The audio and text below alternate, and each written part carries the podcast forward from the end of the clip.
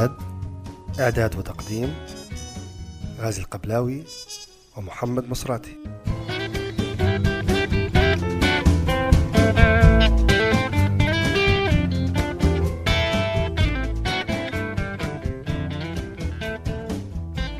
مرحبا بكم في هذه الحلقة الجديدة من بودكاست امتداد. امتداد برنامج ثقافي متنوع يبث عبر الإنترنت. في هذه الحلقة من امتداد يقدم لنا محمد مصراتي قراءة في رواية الكاتب ربيع جابر أمريكا والمرشحة للجائزة الدولية للرواية العربية إيباف للعام 2010 ثم نستمع للشاعر عبد الدائم كواس في إلقاء لقصيدته الجديدة قريبا من الماء بعيدا عن وجهي وبعد جولة إخبارية سريعة نعرض للفيلم الوثائقي الإسرائيلي المتحرك رقصة فالس مع بشير والتس وذ بشير. وهو من إنتاج العام 2008 إذا ننطلق مع أولى فقرات هذه الحلقة الجديدة.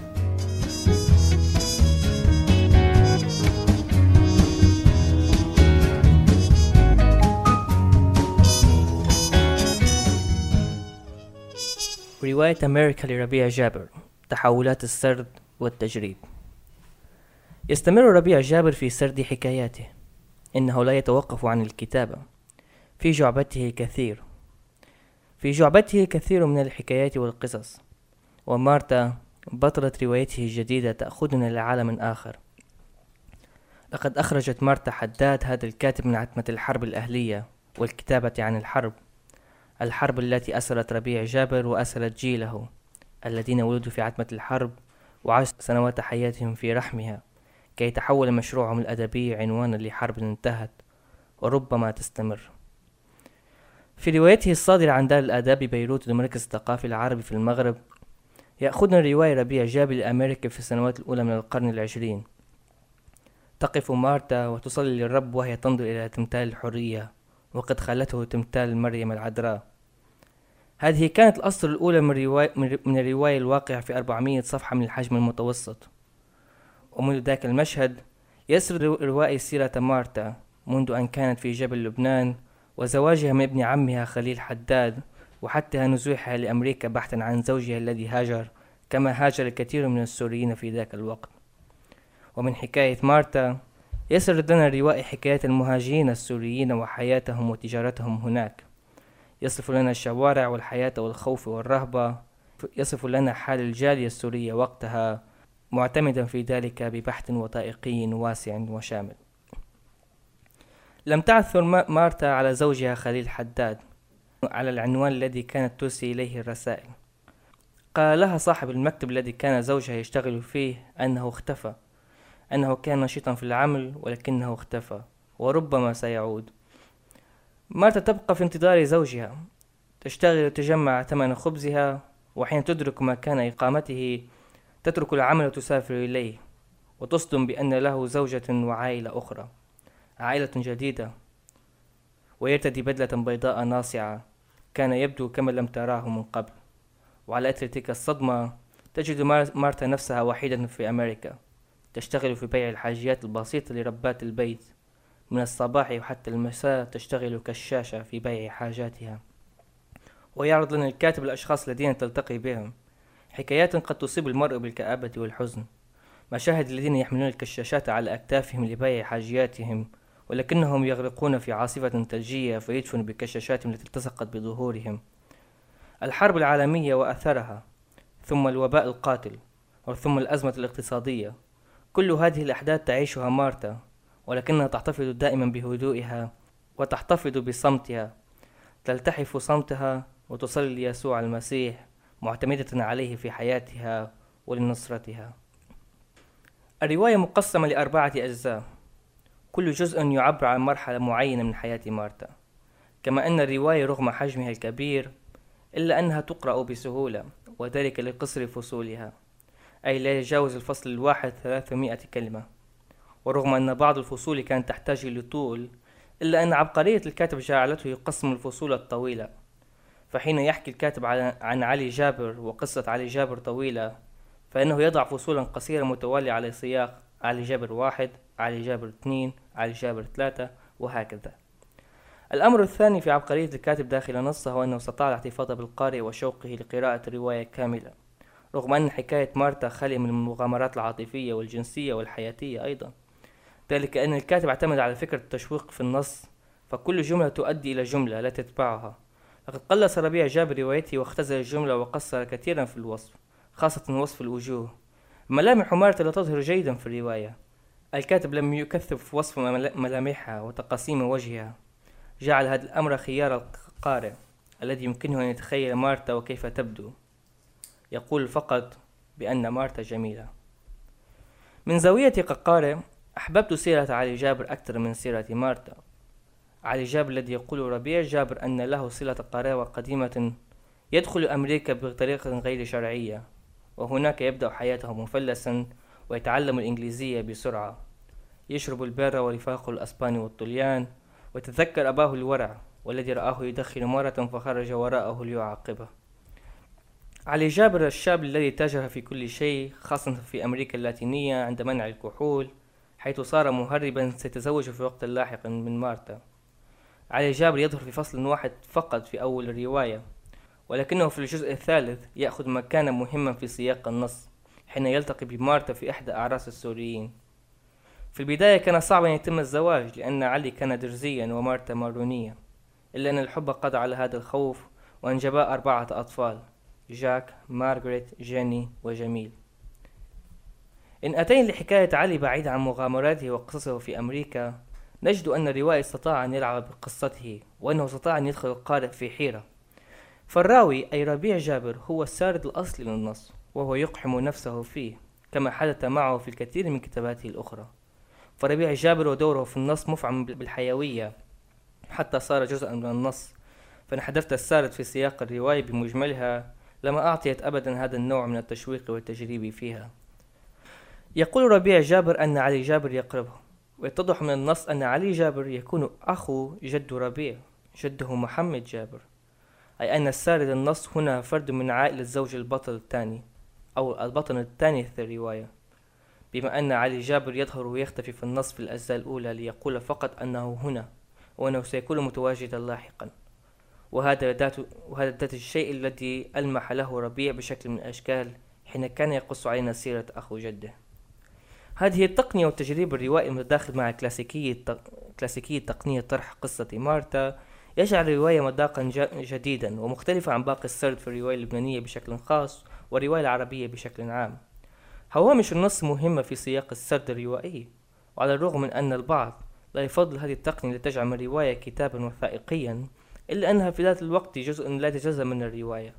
ففي بعض الهوامش يقول لنا ربيع جابر أنه عثر لهذه الحكاية واقتبس هذه الحكاية من وقيعة ذكرت في جرائد كذا الصادر بتاريخ كذا خاصة إن كان الأمر متعلقا بمسألة تاريخية. وهكذا قد يشعر المرء بأن هناك مصداقية في سرد الرواية وحداتها. وكذلك بعض الهوامش ترجمات من أو إلى العربية أو وبالإضافة إلى هوامش تقول بأنها ترجع إلى فصل من فصول هذه الرواية. الروائي استفاد من مسألة الهوامش أو الريفرنس لتحقيق غرض روائي تجريبي. نراه يحسب نقطة الرواية لا عليها. ربما بسبب طول الرواية قسم, قسم روايته إلى فصول قصيرة. وربما لذات السبب وضع الهوامش الكثيرة لكن ما يمكننا أن نقوله عن ربيع جابر وعلي جابر ومرتا حداد وزوجها الأول خليل حداد أنهم بالفعل أبطال الرواية إنه فيلم مكتوب وإن عمل السينما فسيكون من أفضل الأفلام التي تتحدث عن النزوح والهجرة. ربيع جابر أثبت أنه لم يقع في فخ البرود كما قال الكاتب شوقي بزيه في عرضه للرواية. إنها رواية لا تتقلص على المشارقة واللبنانيين. بل إنها رواية إنسانية تستحق من الوقوف عندها وإعادة قراءتها أكثر من مرة واحدة.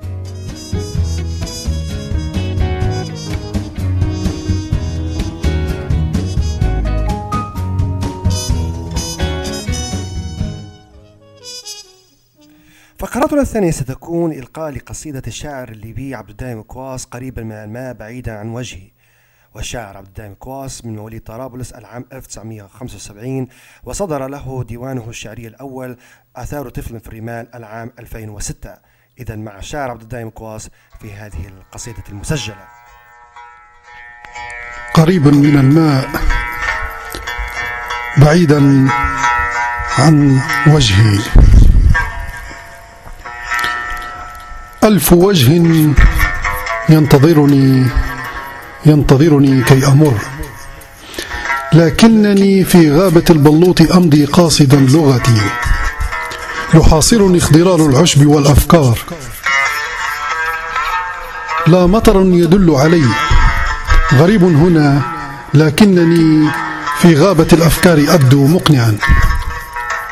لا أرتدي وطنا بل أنتمي لله والكلمات.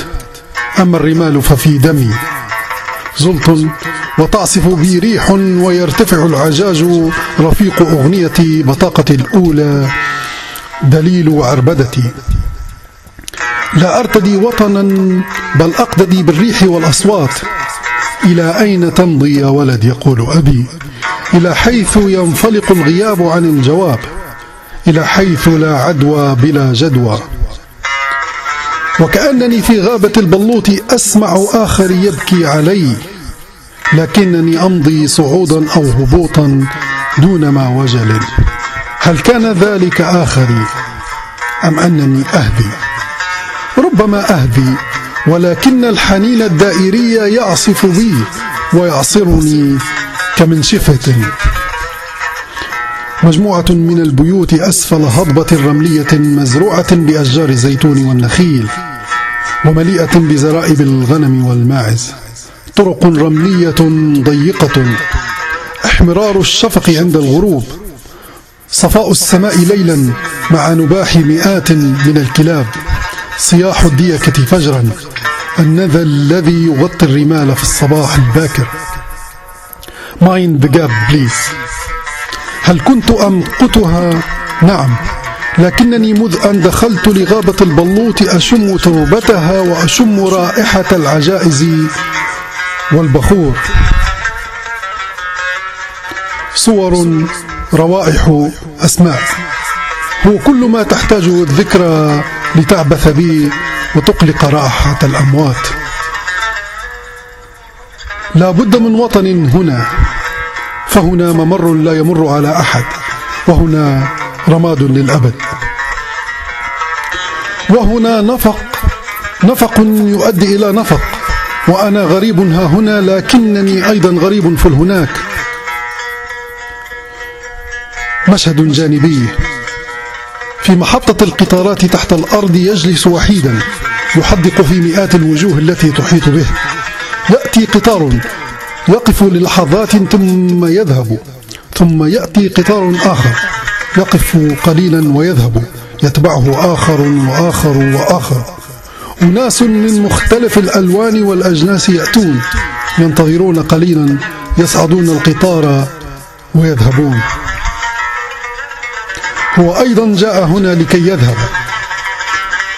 ربما عليه الانتظار قليلا لكنه حتما سيذهب. هناك شيء مشترك بين الناس جميعا الانتظار بين رحيلين. ألف صوت يعلو ويخفت عميقا. مسبحة من الأسماء تنفرط رويدا رويدا. مئات من الصور أصبحت باهتة. غبار يعلو الأمس غبش يحجب الغد. عناوين وأرقام هواتف كثيرة أصبحت تسقط من الذاكرة بالتقادم. ألف رحيل ورحيل ولكن الوداع واحد. ألف وجه ينتظرني. ينتظرني كي أمر. لكن لي وجها سيبدو ناشزا في مشهد الترحيب. ربما ترك الغياب بقية لم يفترسها. لكنني حتما سأبدو مترعا. لكنني حتما سأبدو مترعا. بالآخرين العابرين الراحلين. بالغائبين الحاضرين الحاضرين الغائبين. بحك بحكايتي. بحكايتي سأقول ما سيكون كان أو ربما ما كان يمكن أن يكون. هي لعبتي أو لعنتي وهي الصعود المستمر الانحدار المستمر أوديستي أو كذبتي. حلم تجسد في ممر ألف وجه ينتظرني. ألف وجه ينتظرني. قد مررت فلم يروني. قد يروني فلا أمر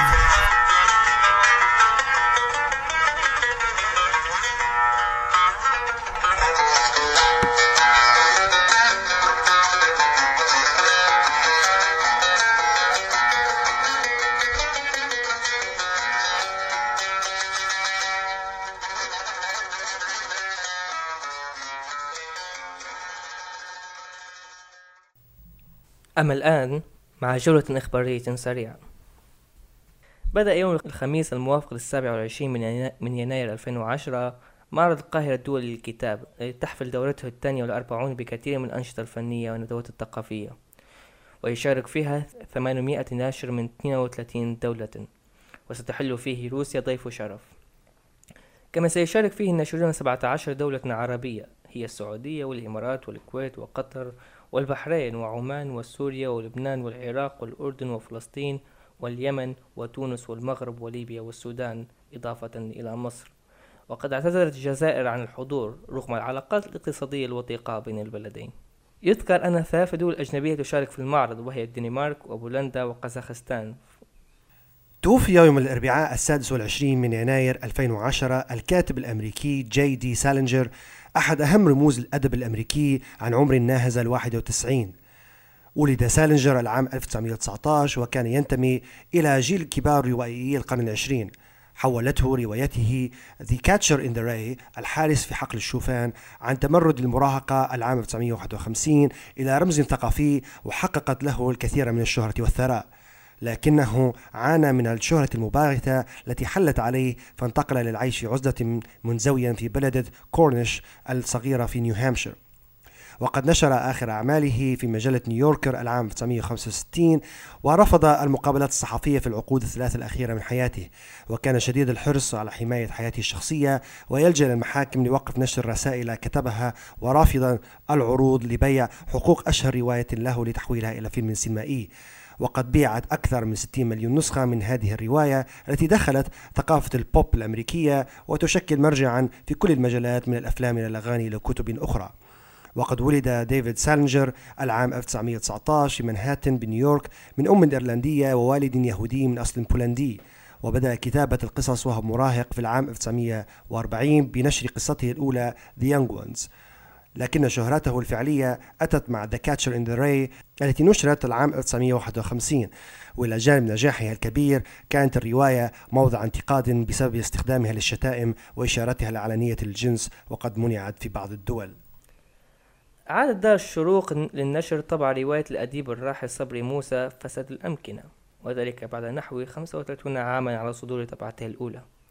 أن الرواية قد سبب دويا هائلا في الساحة الثقافية المصرية والعربية أثناء صدورها واعتبرت واحدة من أهم روايات القرن العشرين بشهادة الكثير من الكتاب والنقاد المصريين.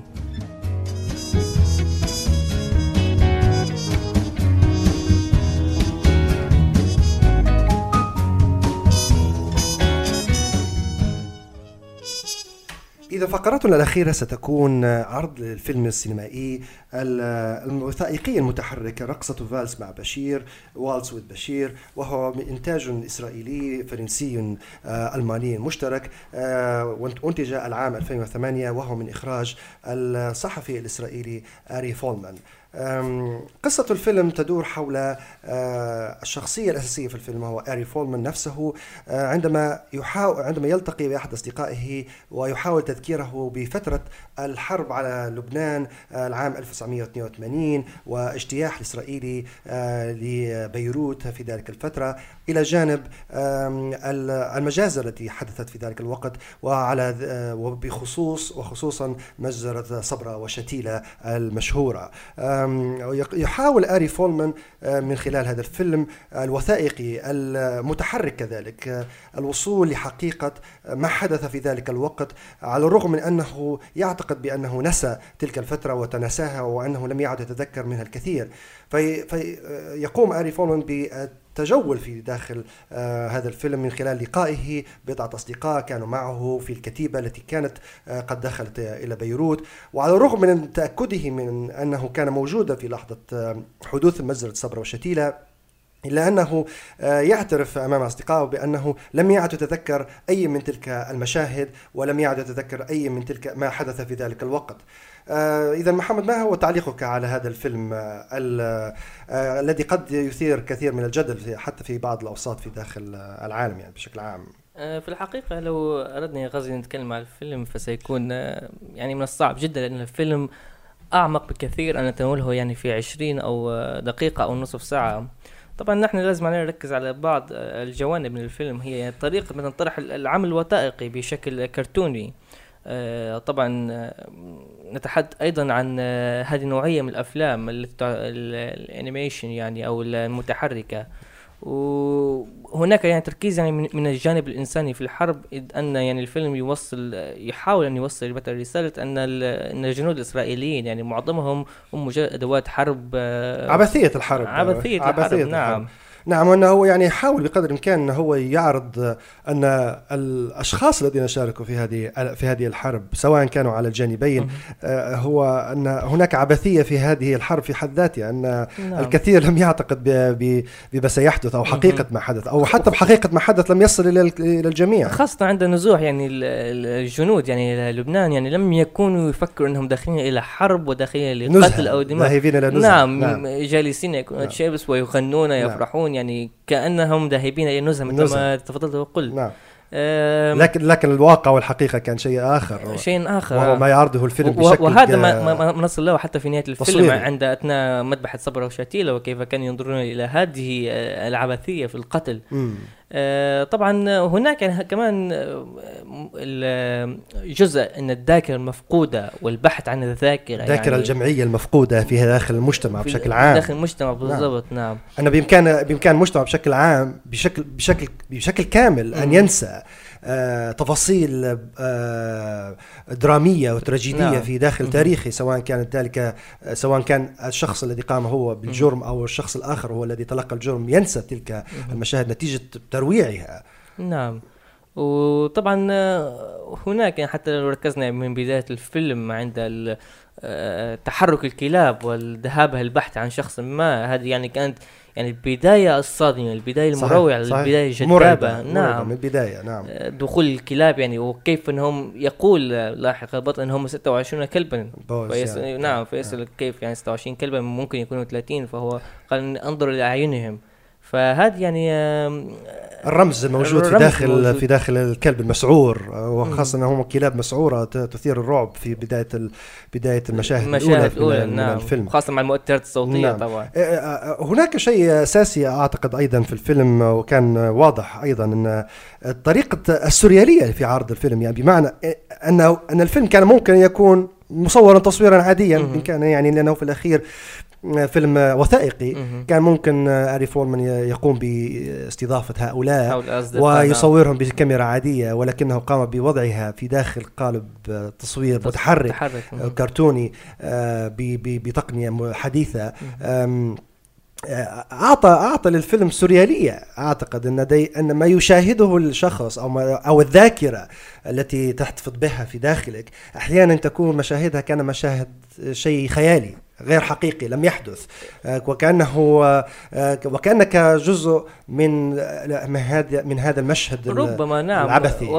لكن هناك يعني حتى لو قام بتصوير يعني بشكل يعني وثائقي تقليدي ممكن نقول بشكل غير سوريالي لما أعطى ذات ذات الانطباع الذي سيأخذه المتفرج. عليه خاصة إن هذا الفيلم ليس وثائقي 100% فهو متنقل بين الدرامي نعم. متنقل بالوثائقي ونعم نعم. هناك قصة هناك آه، أنا من ناحيتي يعني خاصة يعني ككاتب ممكن نقول إن هذه مثلا آه، مأخوذة من رواية نعم آه، وهو ما يحدث خلال الفيلم أنك عندما تشاهد الفيلم من خلال تصوير المتحرك وكذلك يجب أن نركز بأن التصوير المتحرك كذلك طريقة العرض السوداوية. يعني هناك دائما درجات من السواد في داخل الصورة. نعم. وكأن الفيلم دائما محفوف بهذا الضباب آه، ضباب الذاكرة عدم الوضوح.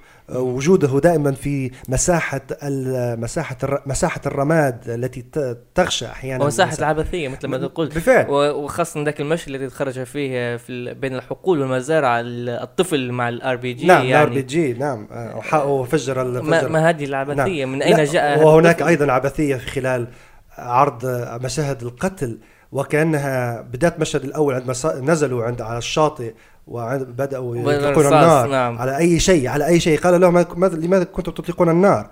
قال لا أدري. نعم. و- و- و- وكلمة لا أدري تتكرر في داخل الفيلم أكثر من مرة. صح. يقول له آه، لماذا فعلتم ذلك؟ يقول لا أدري. أيضاً. آه، هل كنت تعتقد بأنك ستكون بطلا على سبيل المثال؟ يقول له لا أدري. نعم.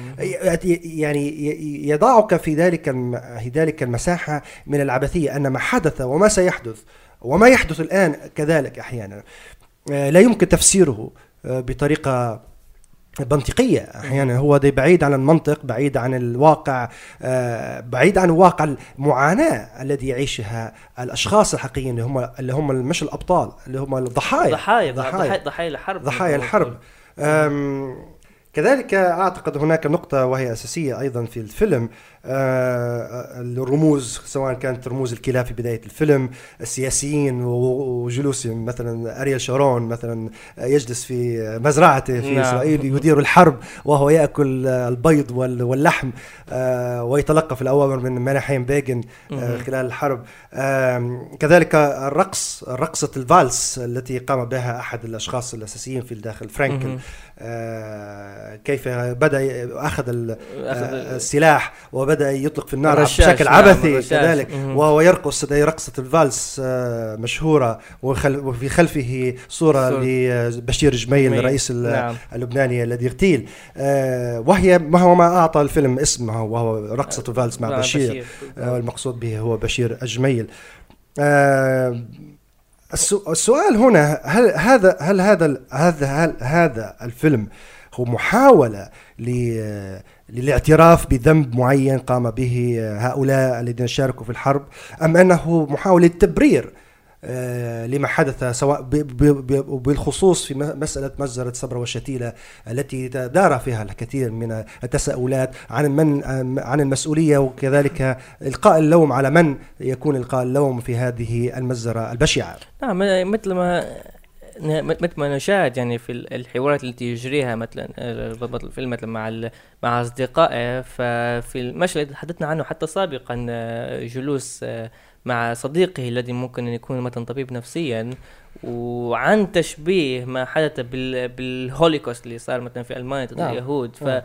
آه، هذه ممكن تقول إن هي ممكن يكون تبرير لما حدث بما أن الجنود هم ضحايا حرب أيضا وقد يمكن أن تقول إن هذا آه، اعتراف. اعت- اعتراف اعتراف هناك بأنهم شيء شاركوا حدث. بشيء في في مجزرة كبيرة ولم يقو- نعم. لم يوقفوا ذلك إلا بعد فوات الأوان وه- وهذا ما يظهر حتى في نهاية الفيلم عندما تختفي ال- يعني يختفي وهو- آه، المتحرك نعم. ويظهر الواقع تظهر صورة آه، دعنا دعنا دعنا نستمع إلى إلى جزء من الفيلم آه نحن استطعنا أن نتحصل على جزء بسيط من الفيلم طبعا الفيلم هو بالعبرية ويمكن مشاهدته سبتايتل بالإنجليزية أو حتى بالعربية الآن آم، ولكن هذا الجزء هو بالإنجليزية دبت بالإنجليزية سنستمع قليلا لما يقوله اري فولمان في بداية الفيلم حول هذه الهلوسات أو هذه المشاهد التي لم يستطع أن يتذكرها في بيروت وصبرا وشتيلة Haven't you had flashbacks of Lebanon? No. No, not really. Are you sure? No. Beirut, Sabra and Shatila. What about them? You were only a hundred yards away from the massacre. More like 200, 300 yards. The truth is nothing like that. Stays in my brain. No flashbacks, memories, dreams. You never give it any thought. No, no. No.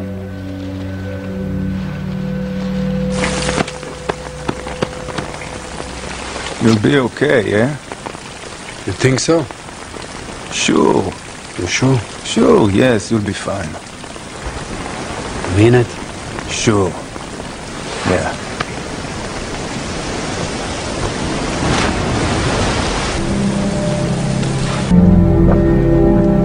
My meeting with Boaz took place in the winter of 2006.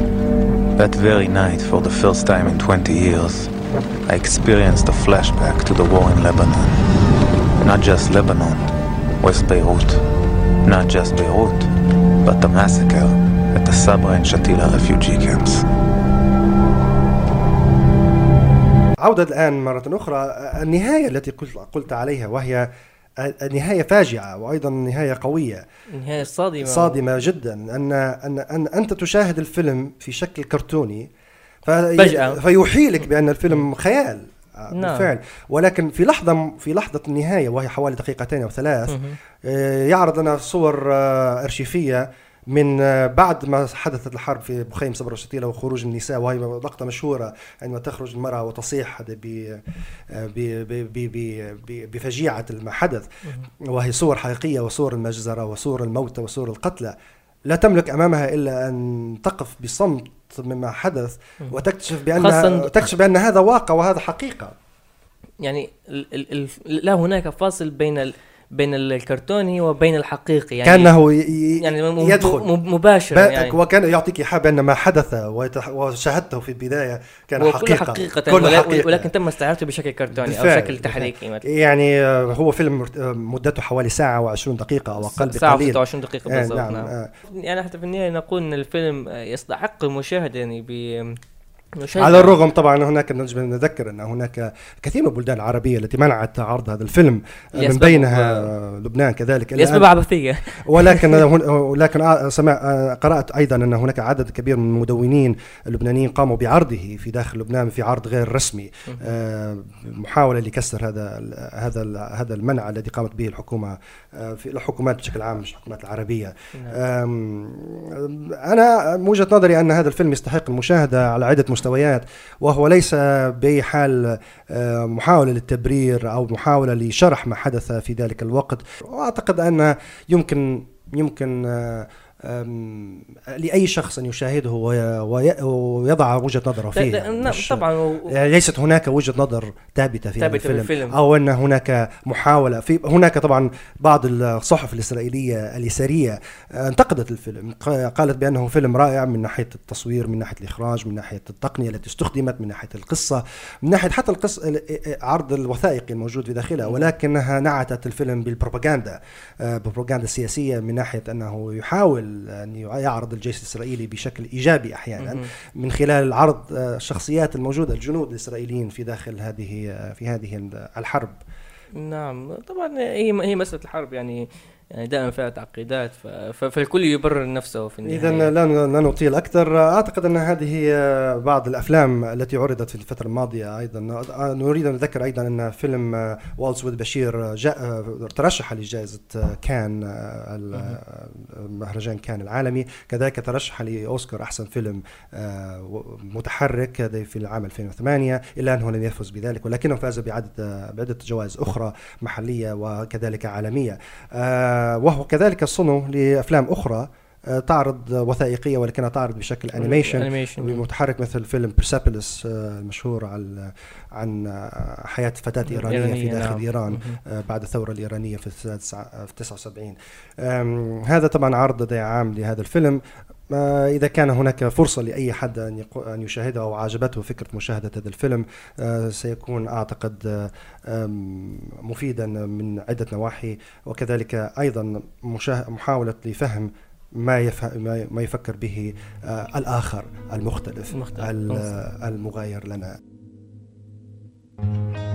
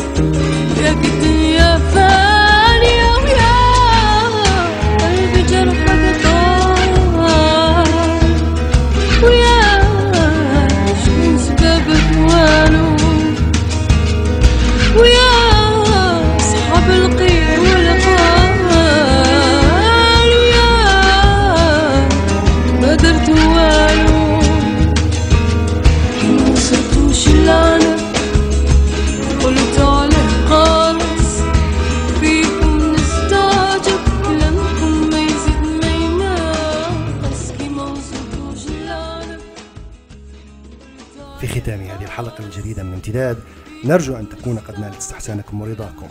في نهايتها كان معكم غازي القبلاوي ومحمد وسلام إلى اللقاء.